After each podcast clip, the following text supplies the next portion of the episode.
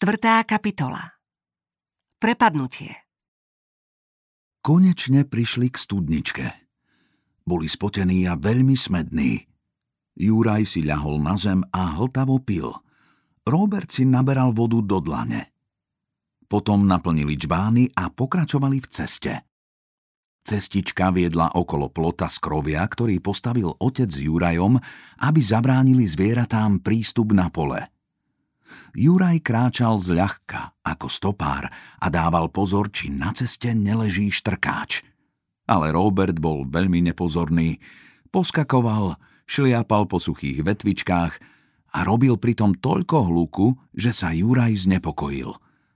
Robert, povedal ustarostene, nevysvetlil ti otec, že musíš chodiť opatrne? Keby boli blízko indiáni, určite by ťa počuli. Indiáni? Zapišťal Robert vysokým hlasom. Otec hovoril, že nie sú nebezpeční.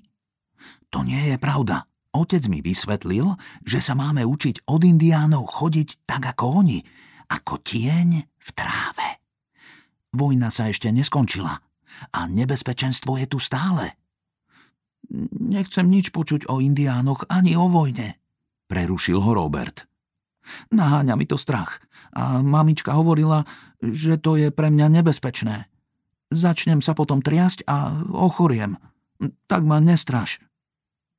Juraj s údivom sledoval svojho zblednutého, chvejúceho sa kamaráta a nechápavo krútil hlavou. Robertové modré oči sa od strachu rozšírili. Aby rozptýlil jeho pozornosť a upokojil ho, urobil zo pár krokov dopredu rozhrnul vetvy veľkého kra a ukázal mu vtáčika sediaceho v hniezde. Vetvy rozhrnul tak jemne, že samička len zacvrlíkala a zostala sedieť. Pozri sa, Robert, zašepkal Juraj. Ten vtáčik vie, že mu nechceme ublížiť. Potom opatrne pustil vetvy. Obaja pokračovali v ceste, a Juraj si všimol, že Robert už kráča opatrnejšie. Konečne došli na kraj lesa. Odtiaľ už videli svojich otcov na poli. Vyzerali ako malé figúrky. V tom bystré Jurkové oči zbadali na kraji čistiny akýsi pohyb. Možno to spôsobilo nejaké malé zviera, ale Juraj sa naučil neprehliadať žiadne varovanie. Urobil pár krokov dopredu a Ker sa nepohol. Tým získal istotu, že to nebolo zviera. Hm, to by sa predsa pohybovalo ďalej. Chlapci boli ešte príliš ďaleko, aby mohli volať o pomoc. Otec Jurkovi často hovoril, aby pri nebezpečenstve neutekal.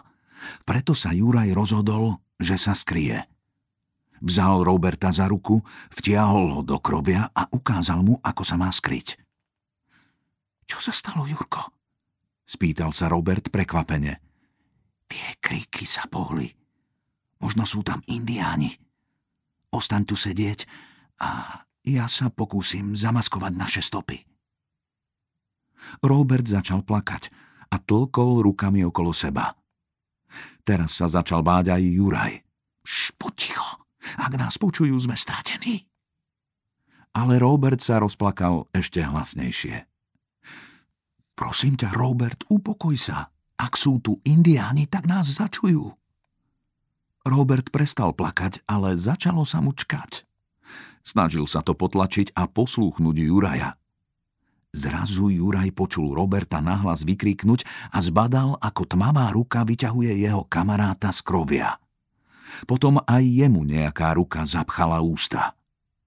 Pokúsil sa do tej ruky zahryznúť, ale indián bol rýchlejší. Uhol sa a okolo úst mu omotal pruh kože, takže Juraj nemohol vydať ani hlások. Tak sa bál, že sa takmer nevládal ani pohnúť. Robert však kopal okolo seba a snažil sa vytrhnúť z rúk, ktoré ho držali. Indián, ktorý držal Juraja, ukázal na cestu pred sebou. Jurko poslúchol a šiel za ním – Nemalo zmysel pokúšať sa utiecť tomuto veľkému a rýchlemu mužovi, ktorý ho mohol zastreliť jediným šípom. Druhý indián postavil Roberta na zem a takisto ho nechal ísť pred sebou. Robert sa však snažil znova uniknúť do krovia. Indián ho hneď chytil a pevne ho zovrel. Ty si chytil statočného bojovníka? Ja dieťa, prehodil Indián, ktorý niesol Roberta. O chvíľu ho znova postavil na zem. Robert sa opäť pokúsil o útek. Teraz sa Indián rozhneval a strelil Robertovi za ucho. Druhý Indián ľahko popchol Juraja lakťom a naznačil mu, aby pokračoval v chôdzi. Juraj si stále pripomínal otcové slová – Neplač a nekrič, buď statočný, aj keď sa bojíš. Ešte nikdy neprežíval taký strach, ale otcové rady mu boli vždy prospešné. Rozhodol sa teda, že bude podľa nich konať aj teraz. Keby som mal voľné ústa a mohol poradiť Robertovi, aby bol pokojný a nepokúšal sa o útek, rád by som mu pomohol, ale ako? Takéto myšlienky sa mu rojili v hlave ale dobré rady by už Robertovi v tejto chvíli nepomohli. Sklesnuto vysel v indiánových rukách a len slabo stenal. Práve prechádzali okolo čistiny, kde stál Bojlenov dom. Už počul viť svojho psa Šepa. Bolo to zvláštne bytie, ktoré vydával len vtedy, keď boli na blízku indiáni. Kedykoľvek Bojlenovci počuli toto zavíjanie, opustili dom zadnými dverami a odkradli sa do úkrytu. Bola ním pivnica, ktorú otec vykopal pod nízkou skalou na kraji lesa. Juraj dúfal, že matka s pani Stuardovou a deťmi sú v bezpečí úkrytu. Uvažoval, čo asi indiáni urobia. Práve prešli poslednou zákrutou a pred nimi stál ich dom. Juraj sa naľakal, keď v ňom zbadal najmenej tucet indiánov. Tváre mali pomaľované červenou a bielou farbou a vydávali nepríjemné zvuky. Z domu vynášali rôzne veci. Biele postele, farebné prešívané deky, hodiny, misu, kotlík a ďalšie kuchynské nádoby, ktoré Juraj na tú diaľku len ťažko rozoznával. Vo vzduchu poletovalo perie z vankúšov a potom sa z jedného okna vyvalil tmavosivý oblak dymu. Juraj sa podkýnal na ceste, kým sa mu dom úplne nestratil z dohľadu. Cítil len tlak indiánovho luku na chrbte a v duchu si kládol otázku, ako je možné, že ďalej rastú kvety a vtáci spievajú, ako by sa nič nedialo. Je to vôbec pravda, že ešte pred pol hodinou sa aj jemu zdal deň radostný a krásny? O chvíľu prišli na malú čistinku – bolo tam asi 20 bojovníkov. Keby to len vedel otec, vzdychol si Juraj. Indiáni im uvoľnili ústa a zviazali im ruky aj nohy. Robert začal znovu hlasno nariekať. Buď ticho, okríkol ho Juraj netrpezlivo. Už sa konečne upokoj. Keďže plač neprestával, skúsil to Juraj znova.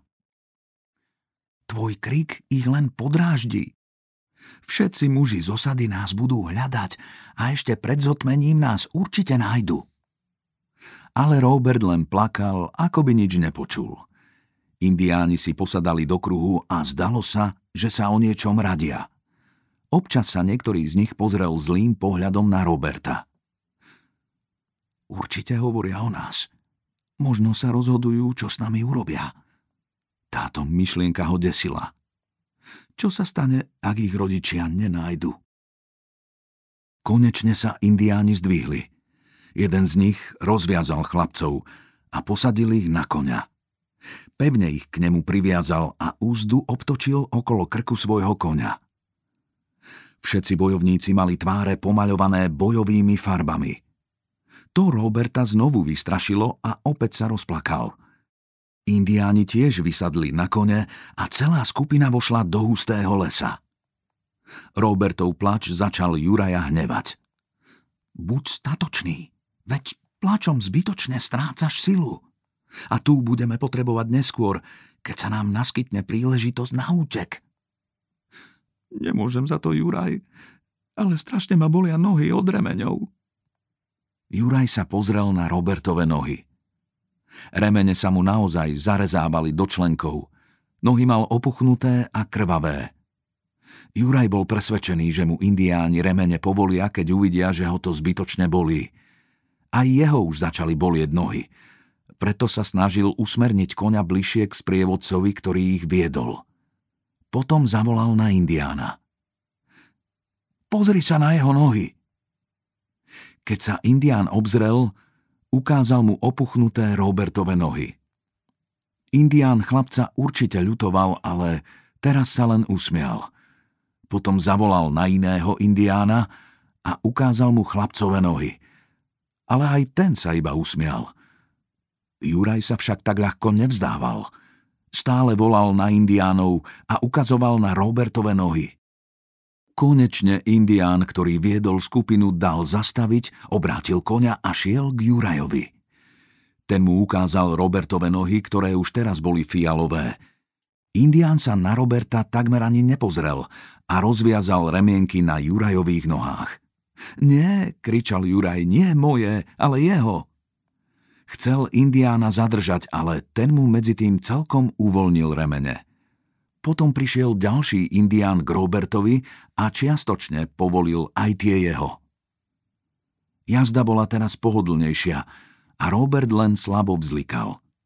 Bezmocne sa kolísal v remeňoch, ktorými bol priviazaný.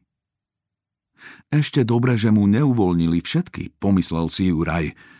Určite by bol už niekoľkokrát spadol z konia.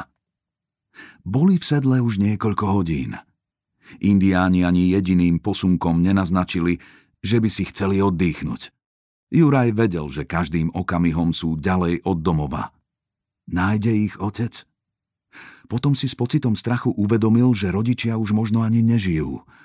A kto vie, či im indiáni nepodpálili dom. V žalúdku mu škvrkalo, pretože od rána nejedol. Spomínal na jedlo, ktoré dnes pripravovala mama – Železný kotlík s fazuľou už vysel nad ohňom. Aj kohúta preca chytil. K nemu mama vždy robila knedle z vajec a múky a šalát s cibuľou a pažitkou z ich záhrady. Indián, ktorý išiel pred ním, prežúval niečo čierne a tvrdé. Juraj si všimol, že indiáni jedli zo svojich zásob, ale na zajacov si nikto nespomenul. Konečne slnko zapadlo za obzor a na oblohe ostali len červené zdrapy mrakov. Už viem, prečo ma otec otužoval, uvažoval Juraj. Je neuveriteľné, čo tí indiáni vydržia. Medzi tým sa na krajinu spúšťala noc. Asi o hodinu prišli na čistinu. Osvetľoval ju mesiac a niekde blízko žblnkotal potok. Tu chceli indiáni prenocovať – Jeden z nich odviazal Roberta z konia a postavil ho na zem. Tomu sa však podlomili nohy a zostal bezvládne ležať. Potom indiáni postavili na zem Juraja. Pokúsil sa urobiť niekoľko krokov, ale ani jemu sa to nepodarilo. Chvíľu ticho ležal, potom pošepkal Robertovi. Niekde blízko počujem potok. Poďme sa napiť.